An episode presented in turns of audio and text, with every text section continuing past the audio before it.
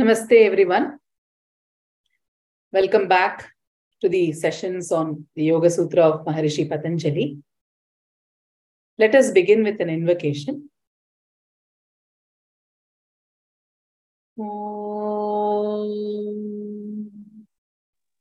योगेन चित्तस्य पदेन वाचाम् मलं शरीरस्य च वैद्यकेन। योपाकरोत्तमं प्रवरं मुनीनां पतञ्जलिं प्राञ्जलिरानतोऽस्मि ॐ श्रीगुरुभ्यो नमः। हरि ओम्। Before we move into today's uh, session, let us have uh, a small uh, meditation, a short while, which will help us to be better prepared to discuss and assimilate many things. Please sit in a comfortable position. And you can close your eyes. And as I mentioned, different parts of the body, consciously relax them. Relax your toes. Relax your ankles. Relax your heels. Relax your entire foot. Calf muscles, thighs, abdomen region, the chest, shoulders, arms. Relax your fingers. Relax your neck. Relax your entire face. Observe your breath move in and out of the body effortlessly. And also pay attention to the content of your mind.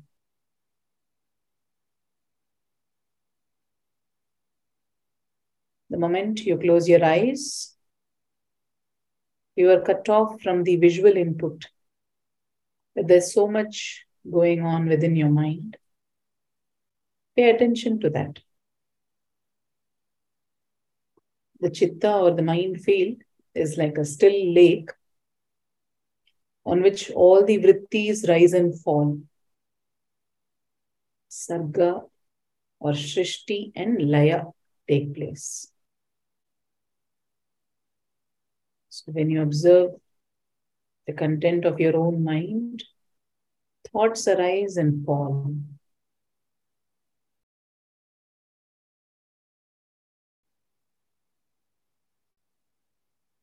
You can gently open your eyes.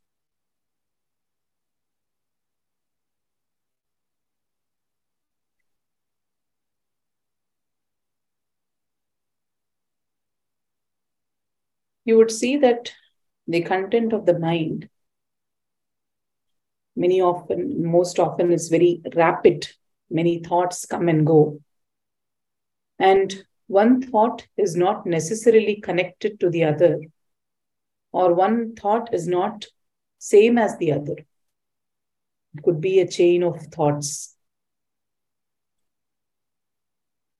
In the, in the yoga sutra it's mentioned that when one thought arises and the next thought that arises is the same and then this goes on for some time it means that we have achieved ekagrita because that is the only thing that occupies our mind but our practical experience is that it's not just one thoughts, thought, it is numerous thoughts that occupy the mind field, and one seemingly disconnected to the other. And bringing this to some kind of a focus is the goal of yoga. And also, removal of these vrittis is the state of samadhi, or it's the ultimate goal of yoga. In the previous session, we had seen a few sutras, which we will look at them again. We'll also chant some of the sutras and then continue from there. I'll share my screen. So in the previous session, we had looked at the Shaddarshana, Sankhya Yoga, Nyaya Vaisheshika, Vedanta, and Mimamsa, and paid attention to a little bit of what each of these Darshana Shastras say. In many of our previous sessions, we looked at some of these Darshana Shastras in more detail. There is also a research paper that I can share. And we also provided access to the Google Classroom. So the first sutra is Athayoganushasanam. Athayoganushasanam. It sets the attitude and approach to learn this particular text on yoga. After this diversity of explorations, we come to an understanding that this is probably the path that I can take. I need to understand more in order to understand myself. That is when we become more prepared to take this particular text. And that is why it is presented as a continuum. It says, now let us look at the instructions on yoga. Because it's, uh, it's a sort of a realization that this is what we want to do at this moment.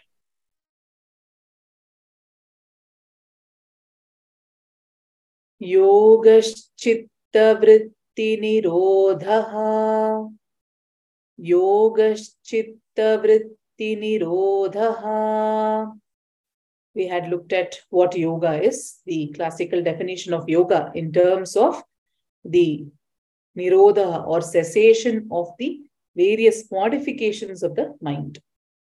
The various vrittis rise and fall in the chitta, and when they settle down, that is the state of samadhi or that is the state of yoga. And because of rajas and tamas, there is a lot of disturbance that is caused.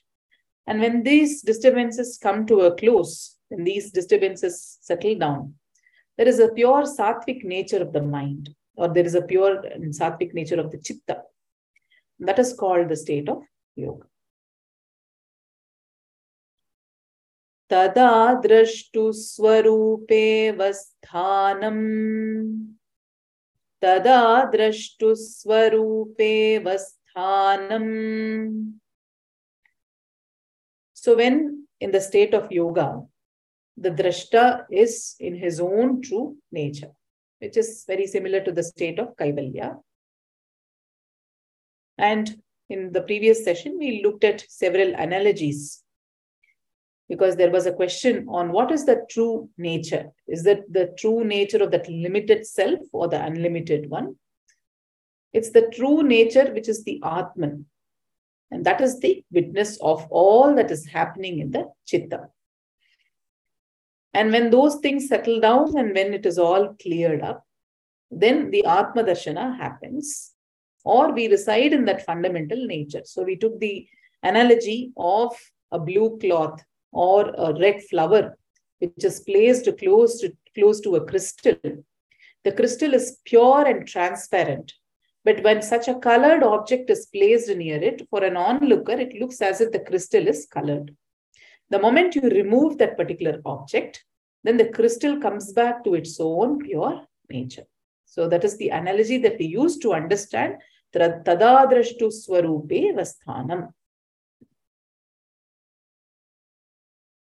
So similar to what question we had, the commentary by Vijnana Bhikshu also has these questions.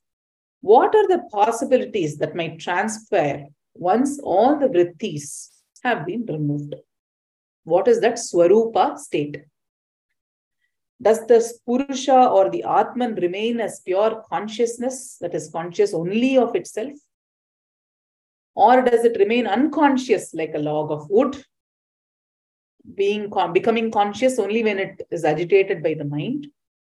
Or does it cease to exist completely once the, uh, the for example suppose the wick is gone the lamp is also gone with it does it happen like that so he says that Once it is freed from the association of the states of mind, that is the various vrittis, the Atman abides in its own nature, which is the highest state of pure consciousness, which is called asampragyata samadhi.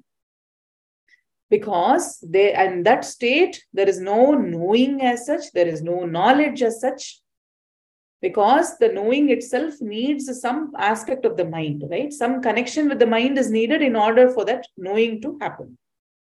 So even that knowing aspect is removed, and that is the state of asampragyata samadhi. That is what he says.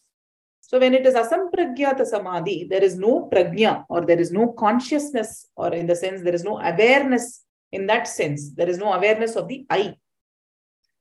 Say, for example, I close my uh, you know eyes and sit here I am aware that I am closing my eyes. I'm aware of the contents of the mind. I am aware that so many things are going on. And in the state of sampragyata samadhi, I might be in samadhi, but still that awareness of that I is there. But even when that is removed, even that particular, even that seed is removed, then it is called, it is asampragyata samadhi, which is a pure state of consciousness. So when all the vrittis vanish, when everything settles down, it is the state of asampragyata samadhi. That is what Vijnana Bhikshu talks about in the commentary. So we do not become dead like a log of wood. Nor does we, nor do we cease to exist, exist, but just that it becomes pure consciousness or the pure Atman shines forth in that particular state of Swarupa. It is the yogi's own state, a pure state. So as I told you, many examples from Vedanta are often used in these commentaries. A crystal is pure and transparent. When a red flower or blue cloth is kept, the crystal color is reflected. The color, uh, yeah, the color is reflected on the crystal. So when it is removed, it comes back to its original nature. So vrittis do the same thing to the crystal called Atman. They cover it and color it. When they are removed, the Atman returns to his original, to its original nature, you can say, or the yogi returns to his or her original nature. So in the commentaries, whether it is Vyasa Bhashya and some other commentaries, there is also a question, there is also a question or there is also a thought process that is you know, added here. When the Atman is pure, then why is it attributed by things like the vrittis? Why are they superimposed? Actually, the answer is that nothing has actually happened to the Atman. It is always in its purest state. Just that what happens is that when it is reflected in the buddhi, and there are some you know impurities created on that, it looks as if it has is being colored. Otherwise, it is always there in its purest state. That is what we need to realize. When we say Purnamada Purnamidam Purnat Purnamadachate, it is already in a complete state. When we attribute that incompleteness to it, that is when we do a lot of things trying to attain more and more fulfillment. So practically, the Atman is devoid of all these colors, devoid of all these qualities, devoid of the vrittis. It is always in its purest state. But because of avidya, we experience these vrittis and we actually get immersed in these vrittis. So no, nothing really happens to the Atman. The moment these vrittis, kleshas, everything is removed, then the Atman shines forth. And that is the you know path of yoga that way.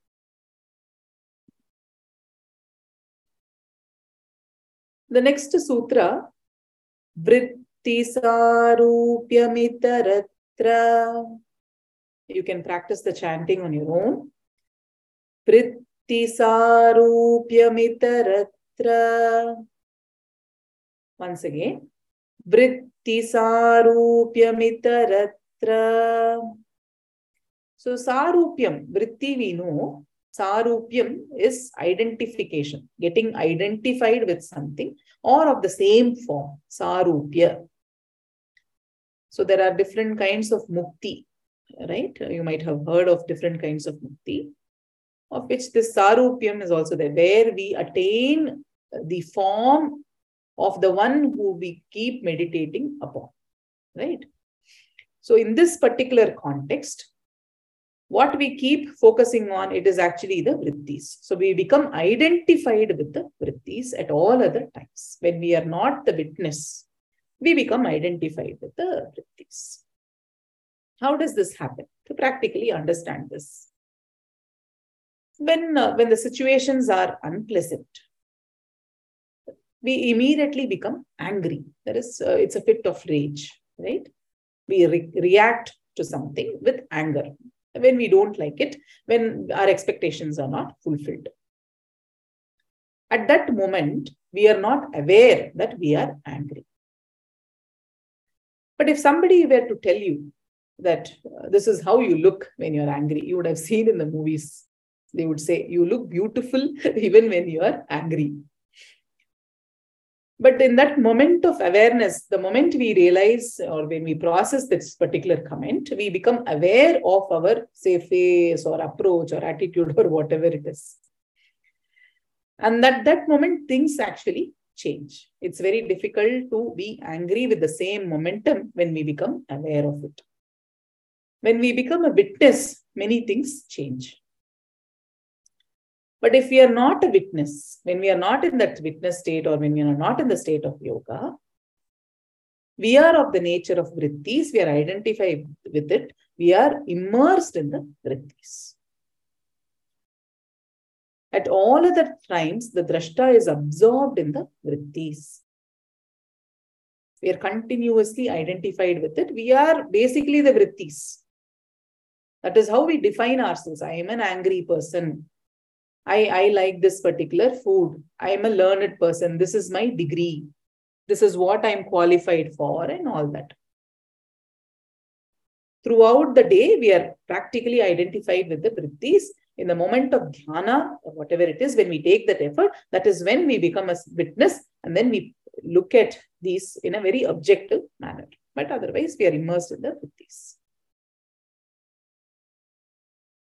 So Vya, what the Vyasa Bhashya says, it compares the mind to a magnet that attracts. By presenting various objects of the vrittis, the Purusha is actually in a very unagitated state. It's in a very pure state. The Drashta is in a pure state, not moved, not agitated. But when the various objects of the vrittis are presented by the mind, the Purusha becomes conscious of these vrittis.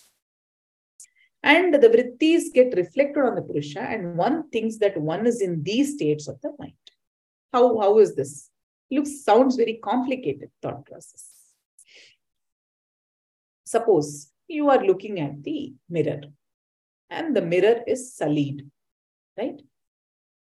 And you think that your face is actually dirty or sullied by looking at the mirror, the dirt that is there of the mirror. So the similarly, the Purusha is projected onto the Buddhi or reflected in the Buddhi. The mind comes and dirties the Buddhi or whatever the kleshas, it hides everything. It hides the cognitive processes. And when the chitta or, uh, you know, or whatever it is, you know, we look at ourselves, we think that we are that salid person or we are the vrittis. That is practically avidya. That superimposition is avidya. This is what the Vyasa Bhashya talks about when talking about Vritti Sarupyam Itaratra. We are immersed in the Vrittis because we identify with the Vrittis. The mind, you know, creates or gets uh, what you can say, presents the various objects of the Vrittis to the Purusha. There is some agitation that is caused because of that and the reflections and the whatever you know we personally assume that this is what the purusha is all about. And we get identified with it.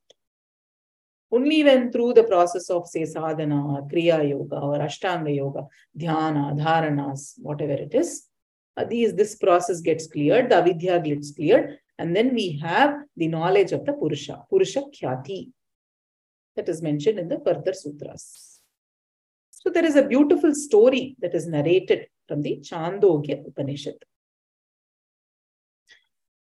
This there is the, there are the asuras and the devas.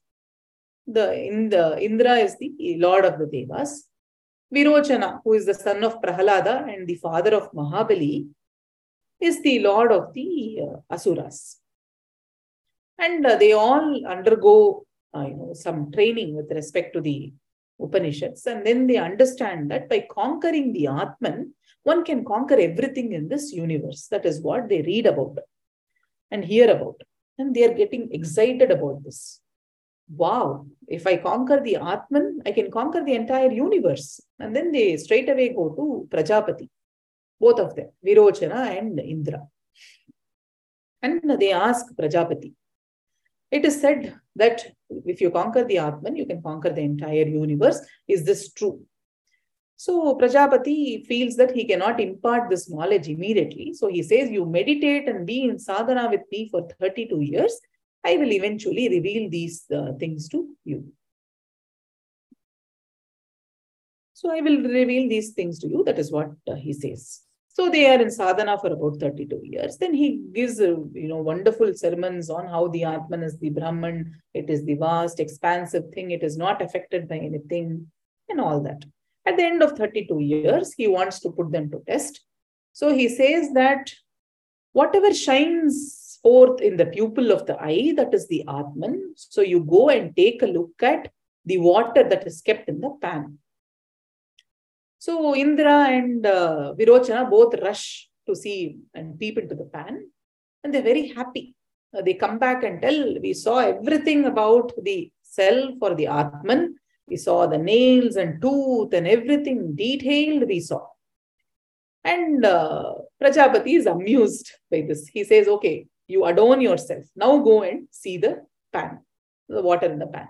They both see the reflection and they come back and say, the self is now adorned by all the jewels and everything that is that you have given us.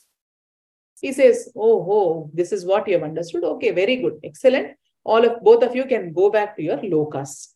So Virochana happily goes. And then he says that if you conquer the body, it is you can conquer this entire universe. That is what I understood from this uh, from the 32 years of sadhana because he was identified with the body because he he saw that his reflection was there when it, that is the atman when it is adorned that is the atman so this is the this is the the body is what he was able to perceive in the pan of water Indra too went with this understanding, but somewhere he felt that this is not the right understanding. Let me go back to Prajapati. He said, something is amiss here.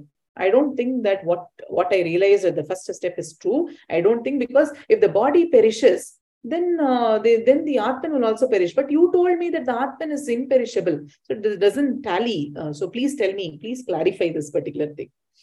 And then uh, Prajapati says, yes, yes, yes, don't worry. Thank good for good that you came back to me. Spend another 32 years in sadhana, then you will understand it. So imagine, you know, we uh, we all look at uh, say for example we want to realize the atman by spending a weekend in a in an ashram or uh, or three uh, long weekend in a forest or uh, an hour of meditation at home. But if you look at this particular sadhana after 32 years uh, it takes a it is it is taken quite some time for indra to realize that the body is not the atman. So it you can understand that it takes some time. Things take time to flower. So then 32 years of sadhana goes on, and then Prajapati says that uh, whatever comes forth in the dreams, right, uh, that is the Atman. Whatever shines in the dreams, that is the Atman. And then uh, Indra goes back and then reflects on this, and then he say he comes back and says, "See, I'm not satisfied with your answer again because uh, whatever comes forth in the dreams whenever the dream is over how can the atman you know just end there? You said it's imperishable and all that it is beyond the dreams and all that so this doesn't tally. Tell me again. So again he says okay spend 32 another years 32 years in sadhana. Then he says the self that is fully pleased and fulfilled in deep state of sleep that is the atman and uh, Indra takes this particular, uh, you know, insight and then he meditates upon that. Then he understands, no, no, this also does not tally with what you say. You said the Atman is imperishable, it is the witness to everything. Then how can it uh, be, uh, you know, pleased and fulfilled in the deep state of sleep? Because once the sleep breaks, then what happens to the Atman? Then Prajapati is very happy that Indra is actually tending to the true meaning of the Atman. And then he says, you do your further sadhana, you will get Atma Darshana. And Indra does further sadhana and gets Atma Darshana. Then, then he spreads it to the Devas. So you would see that the superimpositions of the body, the mind, and other things, we assume them to be ourselves. The chitta assumes that these are the vrittis are who we are. But then what happens once the vrittis are cleared through the process of meditation, through jnana or whatever it is, then we realize who we really are. Then that is the process, that is the path of yoga. So vritti sarupyam itaratra. At all other times, we are identified with the vrittis. So whatever is presented here is also an English translation of what is mentioned in the Vyasa Bhashya. So Vyasa Maharishi has written, uh, you know, uh, written a detailed commentary taking up each sutra. Because when we talk about a sutra, a sutra is a very precise uh, sentence. It is full, it is meaningful, it is without ambiguity. It is it, it captures the essence of the thought process. But what happens is that only through the process of a Guru Sishya Parampara, one can decode what is mentioned in the sutra because it's a very precise statement. Suppose you did not have knowledge of chemistry and I told you H2O. You wouldn't know that I'm referring to water because it's a very precise way or a chemical way of referring to water. Only with the knowledge of chemistry will you be able to decode that H2O is water and some amount of knowledge, commentary, and you know examples and analogies and the process and scientific reasoning will be required in order for you to decode that H2O. So similarly, the sutra needs a lot of explanation and also a transmission through the Guru Sishya Parampara in order to be able to decode the verses. That is why some sadhana or some meditation on a daily basis or a weekly basis or whatever possible on each of the sutras will bring out our own understanding of the sutras. The translations are there, or the explanations are there, but still, what do we understand by a vritti? What arises in our chitta and what falls? What are those moments when those vrittis are not there? These become important reflections and our own personal notes about the path of yoga. And this becomes the first person component, just as Patanjali Maharishi has observed the content of his own mind and recorded as a first person account. Our own sadhana in this path will bring out unique insights, which, when you look at the text, you'll be able to correlate a lot of things.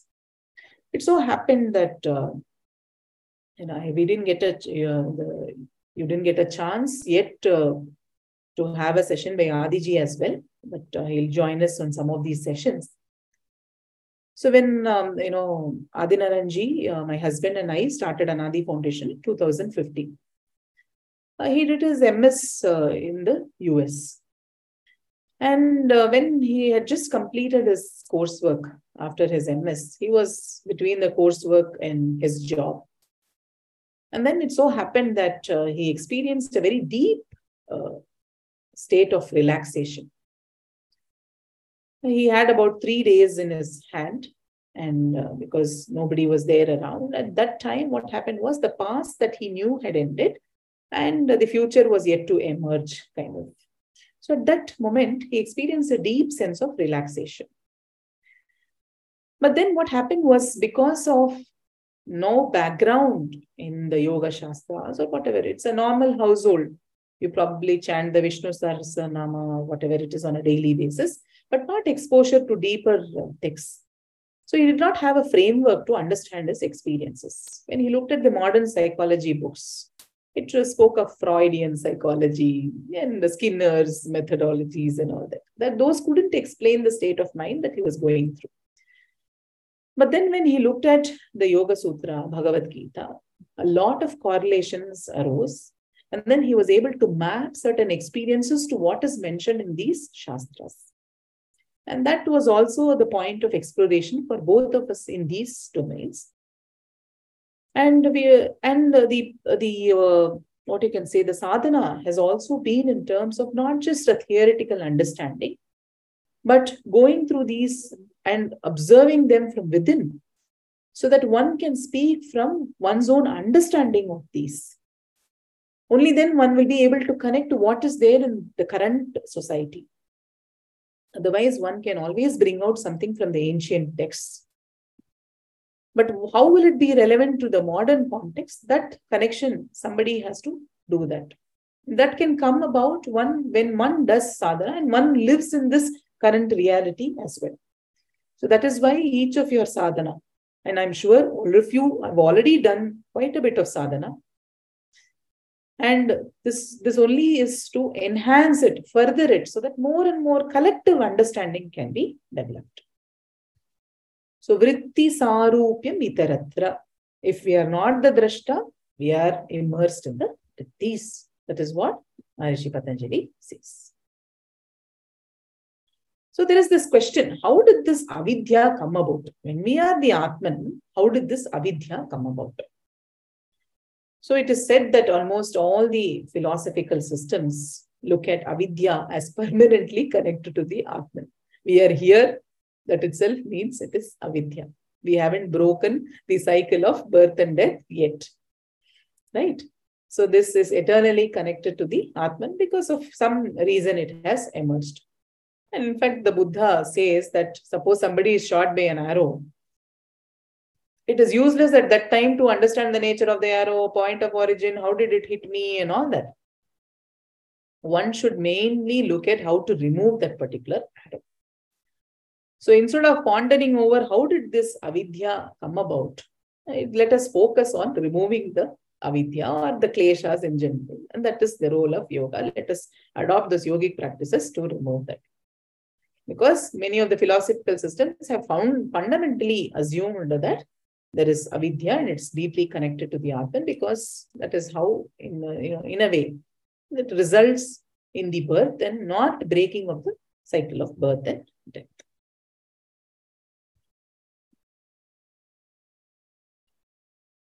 Vritti Sarupyam Itaratra. Lake appearing to have trees due to reflection of the trees on the bank. So the lake, when for an onlooker, it looks as if the lake, there are trees in the lake. It's actually the reflection of the trees on the back. You, the moon's shape seems to be altering due to the ripples of water. It is actually the water that is fluctuating, not the moon, right? The moon's reflection falls on the water. The water shakes. It appears as if the moon is shaking. But actually the moon is up there. Only the reflection is here, and that too, the water is impacting the reflection. So, similarly, Atman is quite detached. It is imperishable, it is expansive, it is not affected by any of this.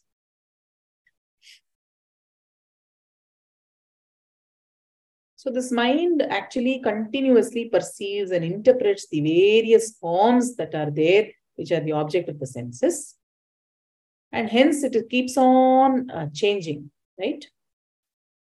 And uh, depending on whether you know uh, whether it is a positive state or a negative state we experience bliss or misery. And hence the nature of the mind is itself continuously changing. And that when it is you know what you can say when it is impacting uh, the purusha it appears as if the purusha uh, himself or herself is the, of the nature of the vrittis. Right this is something to sort of deeply ponder over uh, you know because words are still limited but when you use analogies like the mirror the lake the moon and the water one sort of gets a hang of it though it is not the actual thing but is still a pointer towards that. The next sutra goes like this. Vrittayaf panchataya klishta klishtaha वृत्तयः पञ्चतय्यक्लिष्टाक्लिष्टाः वृत्तयः पञ्चतय्यक्लिष्टाक्लिष्टाः so the way the Yogasutra और even for that matter text like Tarka Sangraha और the prakarana grantha like Tattvabodha written is to first present the various terminologies and then zoom in on each terminology and clarify and present more and more information. So it all started by saying vritti, the removal of the vrittis or cessation of the vrittis is yoga. But now the question is, what are the vrittis? So the answer to is vrittis are fivefold in number or fivefold and they are either painful or not painful. The vrittis are fivefold, painful and not painful. Why is it said painful and not painful? Because the kind of experience that we have because of uh, due to the vrittis. The we will we will come to what are the vrittis. Maybe we'll first look at what are the vrittis and then come to this particular thing. Without that, this looks a bit vague. So the vrittis are pramana viparyaya vikalpa nidra smriti. smriti. Pramana viparyaya vikalpa nidra smritayaha. प्रमाण विपर्यय विकल्प निद्रा स्मृतयः प्रमाण विपर्यय विकल्प निद्रा स्मृतयः Pramana is a valid source of knowledge or true cognition. Viparyaya is erroneous cognition or unreal cognition. Vikalpa is imagination. Nidra is sleep and Smriti is memory. So these are the five vrittis. So when we look at the previous sutra, the vrittis can be painful or not painful depending on our life experiences. Klishta vrittis are those that cause pain and become the field of growth of the karmashaya. Aklishta vrittis are those that oppose the play of the gunas, that is rajas and tamas, and predominantly sattvic in nature. Klishta vrittis are caused by the kleshas. Suppose our mind is agitated. Suppose we are, we like something, we dislike something. Kleshas, raga, dvesha, and all that. Okay, we'll look at them later. When there is dvesha towards something, when I don't like something, what gets imprinted in my memory is very different, right? This this happens typically in uh, you know crime scenes. People actually, because of their disturbed state, are not able to fully grasp what is happening in that particular scene. And when they are called as a witness, they fumble. They say that I, I observed that that person was wearing a red shirt. But when they show the CCTV footage, they are actually wearing a blue shirt. Then they say, yeah, yeah, because of stress, I forgot that I, I am not able to remember clearly. So what happens is that because of the rajas and tamas or because of the kleshas, whatever we record in our memory is corrupted. And that can also become painful memories eventually. And those become the, what you can say, field on which many of the impressions occur and then they keep growing. And that could also lead to further lifetimes. Those unfulfilled experiences, those rajasic and tamasic experiences get imprinted continuously because of the, they are actually the painful vrittis. And then they are carried forward from one lifetime to another. But there are these aklishta vrittis, which are very sattvic in nature. And even if they occur intermittently between the klishta vrittis, they are still beneficial. For example, you are meditating. Numerous thoughts are coming. But suppose there is there are gaps in between those thoughts even if the gaps occur occasionally, they are still beneficial because they help you to understand what is that state that you want to be in. You don't want those thoughts. You actually want those gaps. That helps you to aspire for those gaps. So similarly, the aklishta vrittis, that sattvic vrittis, can occur intermittently. They will still be beneficial even if they occur in between the klishta vrittis, because eventually they help you help to remove the klishta vrittis and the aklishta vrittis completely occupy the chitta. There are, the other thing can also happen. The vrittis, the klishta vrittis can also occur in a pure mind because of some external input. The sattvic mind could be there, but because of some external agitation, there could be some rajas or tamas that is introduced there. So that is what it is said in the Vyasa Bhashya.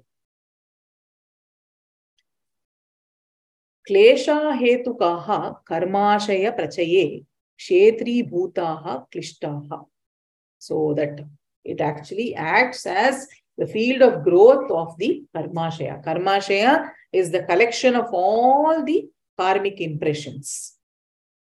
It is the whatever impressions that are formed because of our actions. The karma could be generated by through the body, through the speech, or through the mind or whatever it is, it all creates impressions and that whole body is that karmashaya. And those from the karmashaya, various manifestations occur during the various lifetimes, right? And this, the aklishta vrittis, sorry, the klishta vrittis become the field of growth for such, uh, you know, karma or karmashaya, right? But when they are predominantly sattvic, then what happens? Slowly, slowly, slowly, things dissolve and there is a lot of freedom that one experiences. There is a pure mind that one experiences. So, what happens in this process? The vrittis leave impressions. And because of those impressions, we act out something. Because of that acting out, more vrittis are created and more impressions are formed. And this particular wheel of samsara keeps turning. Tatha samskara vrittibhirev kriyante. Samskaraischa vrittaya iti. What happens? This samskara impacts the vrittis. Vrittis create more impressions. Impressions create more vrittis. We do more actions. Again, more impressions are created. Right? Say, for example, as a, you know, I often say this. I've been trained a computer scientist. And because of being trained a computer scientist, suppose uh, you know I want to I want to now say that no, I, I want to remove this identity of a computer scientist. I want to become somebody else. But what happens? There are this you know this uh, latent impressions of a computer scientist still lingering in me. So the moment I see somebody struggling with their computer, I, I, I try to tie my hands. No, I am now, I'm not a computer scientist. I am, I want to be a meditator. I want to be a yogi. I'm not going to help them. But somehow what happens, I just, my hands you know, automatically go. The compulsive action is there. I go and fix the computer for them because I'm trained to do that. Good. It doesn't stop there. That person who to whom I fix the computer, they say, I have a wonderful project for you. Uh, I was precisely looking for you why don't you get involved in this project where we can fix a hundred computers? So I'm all excited about it. And this particular vritti has generated more, uh, this particular samskara has generated more vrittis for me. Now I blissfully forgot the meditation and I'm now working on the project of fixing those computers. So don't think that it is a hypothetical example. This is something that I go through on a daily basis. And everybody goes through this. No matter how much we try, the seed samskaras or whatever it is, impressions that are created, play out at different points in time. And this is what happens, uh, you know, this is this is the power of the yogic process as well to remove these samskaras. You would see that as you engage with the yogic process more and more, it could be through pranayama, it could be through, say, you know, dharana, dhyana. You would say that the, you would see that these granthas or these knots get unentangled. Many people experience this. Somebody was sharing that uh, in their dhyana, they experience the shad ripus, kama, krodha, lobha, moha, slowly dissolve. Whatever impressions that are created, whatever samskaras that are created because of our actions, slowly start dissolving when one engages in this process of whatever the, the different aspects of yoga. Pranayama is a powerful tool that way because it purifies the nadis and it also impacts the thought process, the way we perceive things and all that. Even the instruments of perception become very refined so that one does not perceive in the wrong manner. When one perceives in the right manner, the right impressions are created, the sattvic impressions are created.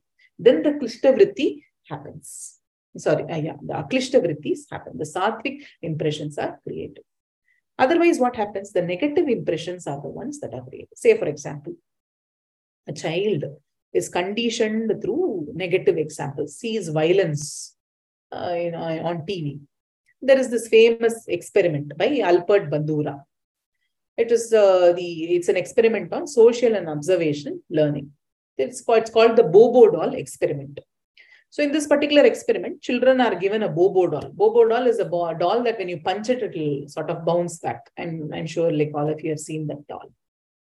So he, what he does is that he plays, uh, the children are kept in a room with the Bobo doll and on the screen, they see some army men fighting and punching and all that.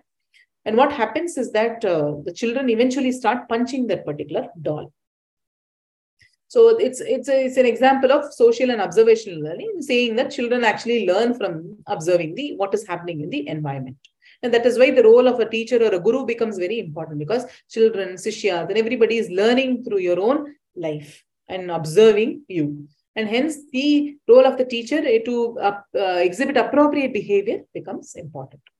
So, when the child is groomed or is developing the samskaras of violence, then what happens? These get imprinted in the mind. At that time, the, these are ex expressed only as simple active acts. You know, maybe just hitting an object or breaking an object or whatever it's still uh, you know it's still uh, it, uh, what you can say not a major thing. But what happens is that these actions further reinforce those vritti i mean reinforce those sanskaras and more vrittis are generated out of this.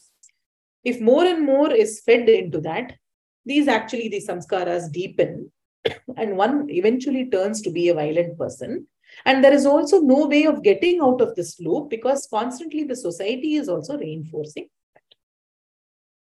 So if one is not involved in a process, a yogic process, or even any form of a Vaidika process as well, say for example, Agni. Agni is a great transformer.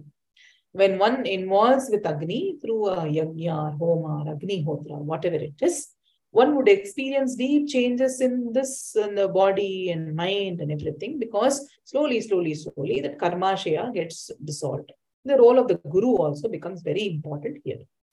In one stroke, you would have read in many accounts of Guru Sishya Parampara, in one stroke, the entire karmic baggage or load is reduced or offloaded for that matter. All that is left is the prarabdha karma, which one anyway goes through eventually.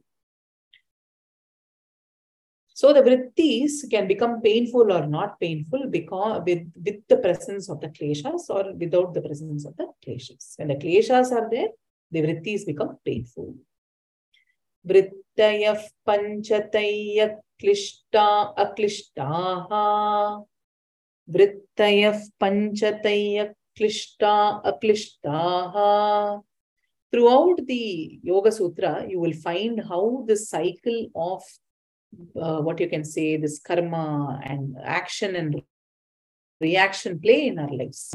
What starts as smriti eventually becomes samskara. Smriti means it's a memory. Memory could be, but in this particular lifetime, right?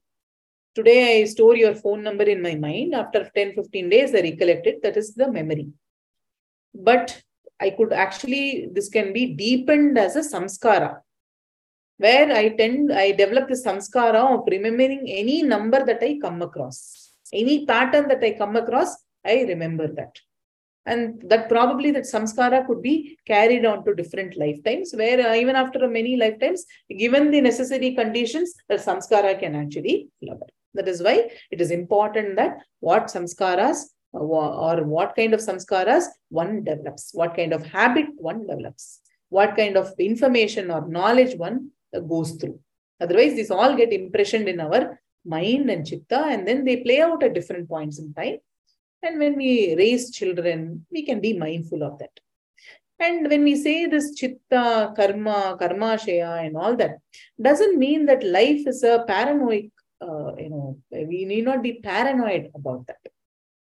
Anyway, the grace of Guru, anyway, the grace of the grace of the divine ensures that we don't get into was too much trouble. When we have faith in the divine, many of these dimensions are actually taken care of. But as an objective understanding process, as a psychological process, these all are what play out.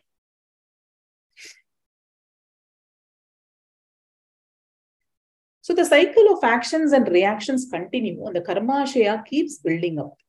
This keeps us forgetful of our own nature because we are completely focused or immersed in that those samskaras and vrittis. All the all vrittis produce impressions, but when these are sattvic, they assist in our further growth. The sattvic vrittis eventually help to suppress the rajas and tamas, thereby creating a conducive environment for future growth to happen. Eventually, those uh, sattvic vrittis will also fade away. This is called Brahma vritti where our consciousness is filled with positive vrittis or vrittis of the divine so that the negative vrittis go away. You would have heard, uh, you would have read stories of bhaktas, Tukaram, Mirabai and all that, completely immersed in the divine, right? Where all the other vrittis are actually warded off. One is completely focused on the divine. So samskaras, when we say samskaras, they are not just when you say, when you take a piece of paper and you print something on that, those are actually static prints, right? Nothing happens to them, right? But suppose I were to give you now, there are a lot of, uh, you know, artificial intelligence systems as well. Suppose I give you a story, and depending on what goes on in your mind, how you perceive the story, suppose the content of the story were to change, what is printed in that particular device changes. So it means it's very dynamic. As we interact with it, the story changes. So samskaras are very much like that. They are highly potent. They are like a seed which have the possibility to grow at any different point in time. It could be in this lifetime. It could be in many lifetimes right? And who knows the algorithm when it will flower? Nobody knows the algorithm.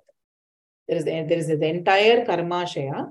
From that, a small portion is taken and I experience as prarabdha karma right now. And according to my prarabdha karma currently, for example, right now I run, say, I run Anadi Foundation. The samskaras that are there, which are relevant to running the organization, they come out, they flower, they manifest which either assist me or make it make my life difficult or whatever it is. So when the appropriate environment is created, that's those samskaras manifest. But they do not die. They still are in the form of a seed. We'll see in the further sutras in the Vibhuti Pada and uh, Kaivalya Pada how these samskaras are latent, but they are highly potent and can flower at any point in time. That is why engaging in the yogic process becomes very, very crucial because the this these the yogic practices actually help to remove these vrittis. Sattvic vrittis are still vrittis, just that they help to accelerate the process so that your mind is not filled with those negative vrittis, klishta vrittis. It is all positive. It is rapidly helping you to progress on this without stopping, right?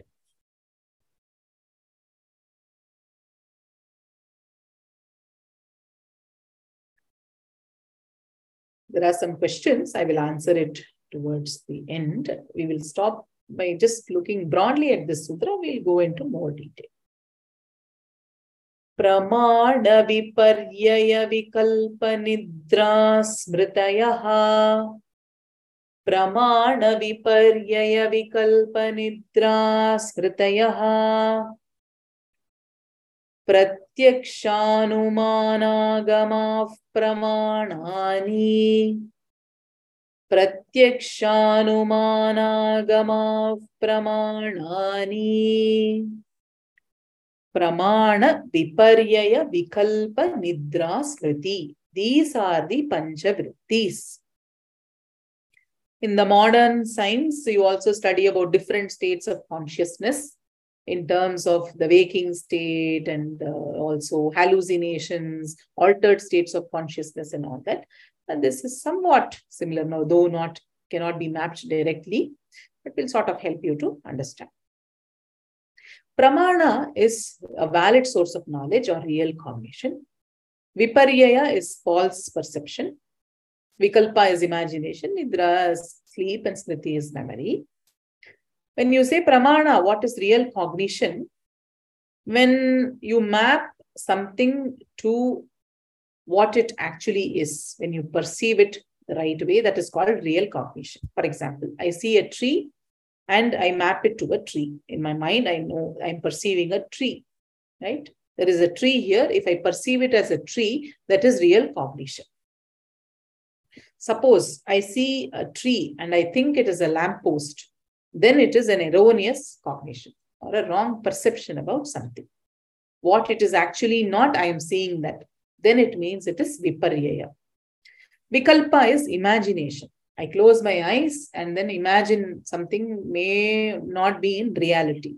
There may not be a corresponding thing in reality. That is called vikalpa. Nidra is, of course, the state of deep sleep, but still there is some cognition that is going on according to the Yoga Sutra. Abhava Pratyaya is going on.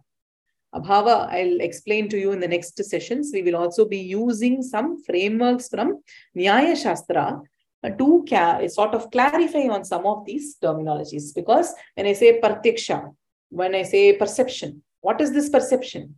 What kinds of perceptions are there? When I say inference, what kinds of inference? How do we make an inference? What exactly do we mean by inference? All these are clarified in some, some aspects through Sankhya and Nyaya Shastra, which we will be looking at in the next session.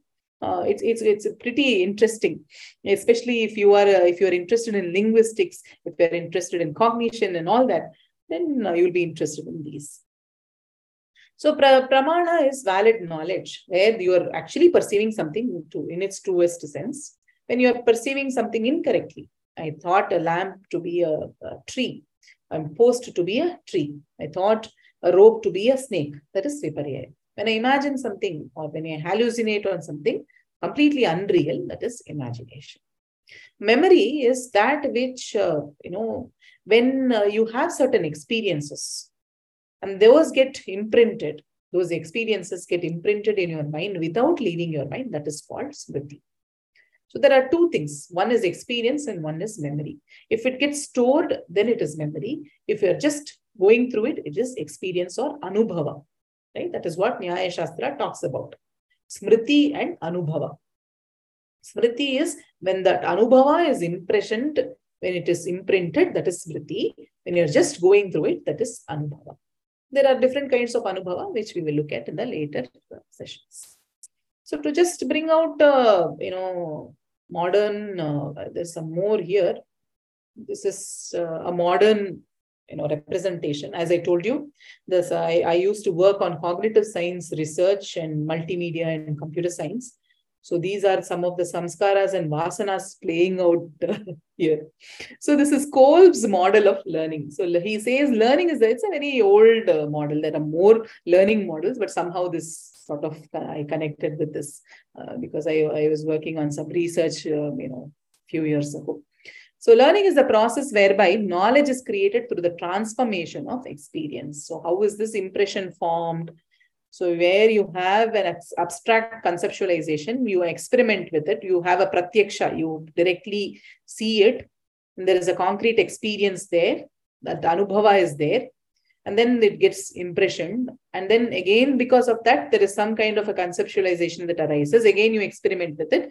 Then there is an experience, then that gets that reflect on that experience means basically you store that experience in memory and you keep recollecting that. So this is a cycle that keeps happening, right? And uh, these cycles, many of the concepts that we look at in terms of karma, karma phala, birth, re rebirth, and all that, all these happen in a cycle. Breaking free of these cycles is what uh, the yogic path is all about, the path of jnana as well, all about. So we'll we'll close with a prayer here and then we'll discuss a few more aspects. ॐ लोका समस्ता सुखिनो भवन्तु। लोका समस्ता सुखिनो भवन्तु। लोका समस्ता सुखिनो भवन्तु। ॐ शान्ति शान्ति शान्तिः। ॐ श्रीगुरुभ्यो नमः। हरि ओम्।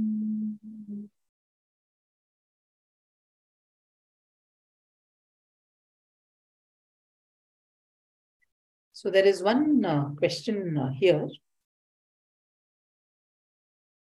Is there no way out of the samskara and karma? even yogic practices are taken up because of previous samskara. So when we look at all the philosophical systems, be it Vedanta or be it Nyaya, whatever it is, none of them say that we are doomed forever. There is always a way out, and each particular system gives different aspects. Say, for, for example, Vedanta could talk about jnana. Avirodhitaya karma na vidya vinivartayet. It is said in the Atma Bodha. It says that avidya uh, can be removed only through vidya and not through karma. Because the opposite of avidya is vidya and not karma, right? So that is one path. The other part, the yogic practices, whether it is it talks about Ashtanga yoga and all that, they clearly map that through this process, the kleshas are removed, one gets the right vrittis, and eventually the vrittis also sees and one attains the state of yoga. But just that uh, the Bhagavad Gita also promises that wherever we leave this particular sadhana, we always can come back and catch up from there. We don't lose uh, that.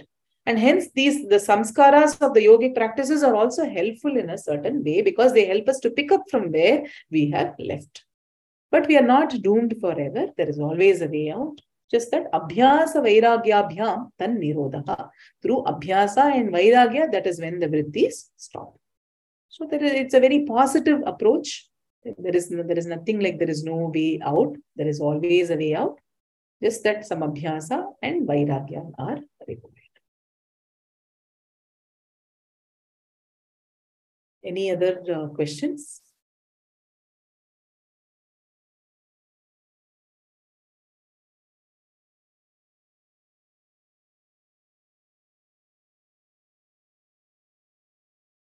So the role of a guru becomes very important uh, in this uh, context.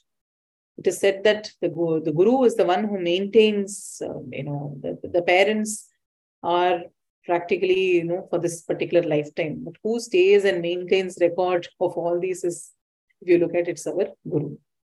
Not everybody actively looks out for a guru because, say, for example, only when you reach the stage of a PhD, that is when you start looking at a one-to-one mentor. Otherwise, if you're doing an undergraduate education, you just go through that education, right? You don't look for a one-to-one teacher. You're okay with whatever time you get. But when one develops or enhances one's thirst to that level, then the role of a guru becomes important. The guru is capable of what you can say dissolving many of these things uh, through their own, uh, you know, sadhana and their own tapasya. Shweta ji has a question. Uh, namaste, ma'am.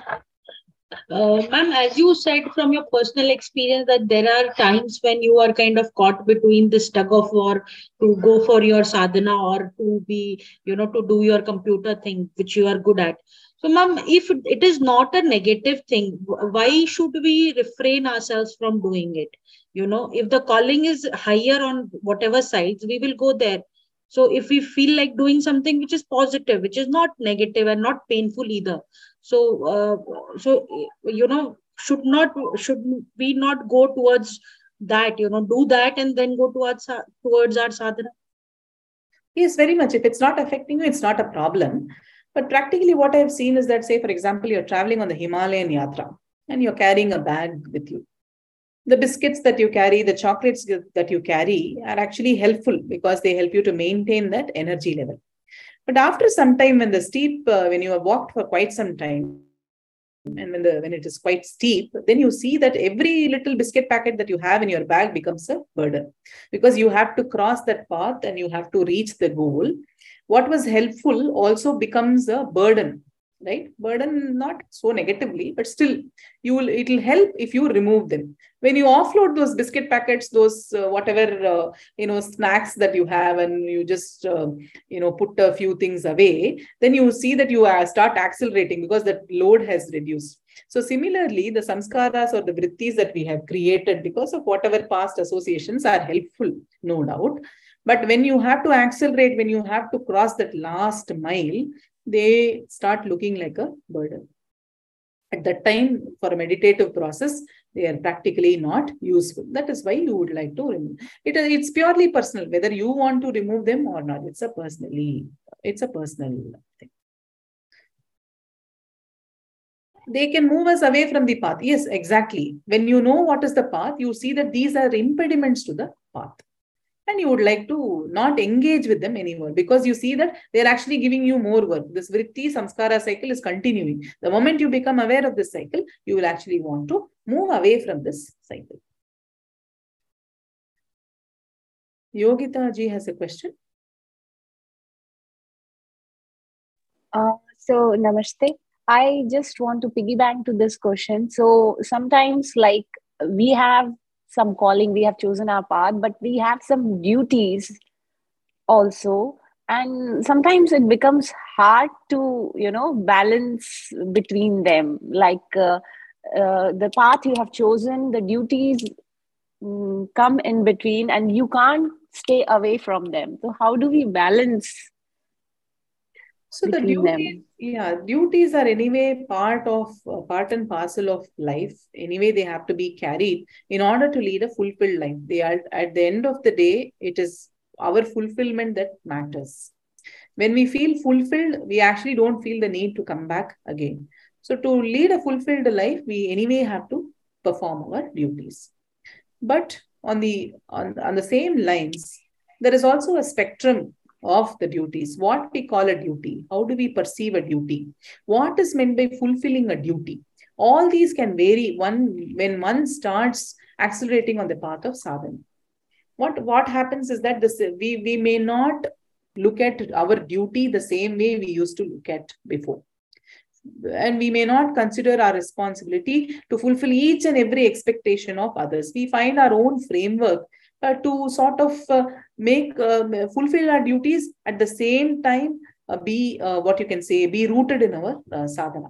So these definitions keep changing and evolving. We may not be doing or engaging the same way that we used to engage before. No not that we will become a different person just that our perspective will change and there will be moments when we want to accelerate. At the time we accelerate. There will be moments when we don't want to accelerate. At the time we are always available to take forward our duties. But being rooted in the sadhana really helps to accelerate. For that, that is why one, one takes up, you know, a small break. Say, for example, a three-day mauna or a week of mauna or just a, to, say, a 10-day vacation to a spiritual place. Uh, those all help us to accelerate. One can always come back to one's own field of work then, then you see that then accordingly the uh, the environment also uh, becomes more and more conducive to this process. You gain more and more uh, you know what you can say uh, experience with this as well. And when you are consistent many people start appreciating you. When you show progress many people start appreciating you. And they also create a supportive mechanism for you to progress on this path I have one more question uh, regarding that Yoga Sutra Vrittaya. Can you repeat that klishta? I was having some trouble uh, pronoun- in pronunciation. Vrittaya Panchataya Klishta Klishtaha. So is it klishta klishtaha? Yeah. Klishta Aklishtaha together becomes Klishta Klishtaha. Okay, I think I have to practice more. Yeah. So does Mauna mean no housework? There is a private chat uh, message one can engage in housework. Uh, I mean, I don't know, depends on your situation at home. If possible, not engaging in that work. But if you have to do work, you can be at least silent. Verbal silence can be maintained and then continue the mauna. There are different ways to initially start the process so that one is not stuck with a perfect understanding, perfect model of mauna. Wherever one is able to start, one starts there and then slowly enhances the. We'll close uh, here and we'll meet meet next Saturday